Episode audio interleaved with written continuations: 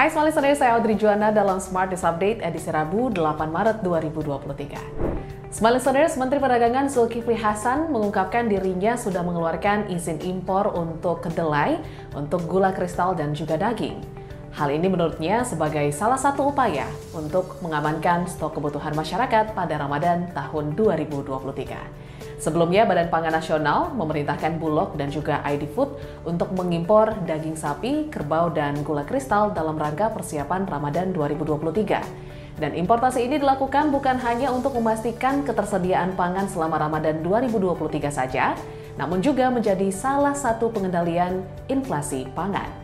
Berita selanjutnya, Presiden Joko Widodo memberikan izin untuk tenaga kerja asing untuk bekerja di ibu kota Nusantara.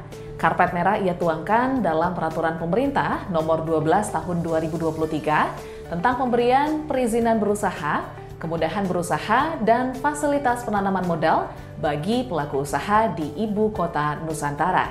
Dan juga dalam belai tersebut yang sudah diteken Jokowi tanggal 6 Maret, karpet merah tersebut dituangkan dalam pasal 22 dan 23. Dalam pasal 22, Jokowi mengatur pelaku usaha yang melaksanakan kegiatan usaha di wilayah ibu kota Nusantara dapat mempekerjakan tenaga kerja asing untuk jabatan tertentu sesuai dengan ketentuan peraturan perundang-undangan. Dan dalam pasal 23, Jokowi mengatur bahwa tenaga kerja asing yang dipekerjakan pelaku usaha tersebut dapat diberikan izin tinggal untuk jangka waktu paling lama 10 tahun. Berita terakhir, staf khusus Menteri BUMN Arya Sinulinga mengatakan saat ini Kementerian BUMN tengah mempersiapkan layanan mudik gratis bagi masyarakat yang ingin pulang kampung merayakan Lebaran bersama dengan keluarga.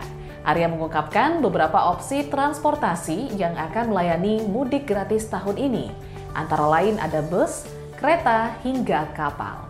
Namun demikian, Arya memperkirakan di tahun 2023 ini, volume arus mudik akan meningkat drastis sehingga perlu ada persiapan dari transportasi yang memadai. Sekian berita hari ini, sampai jumpa dalam Smart News Update berikutnya.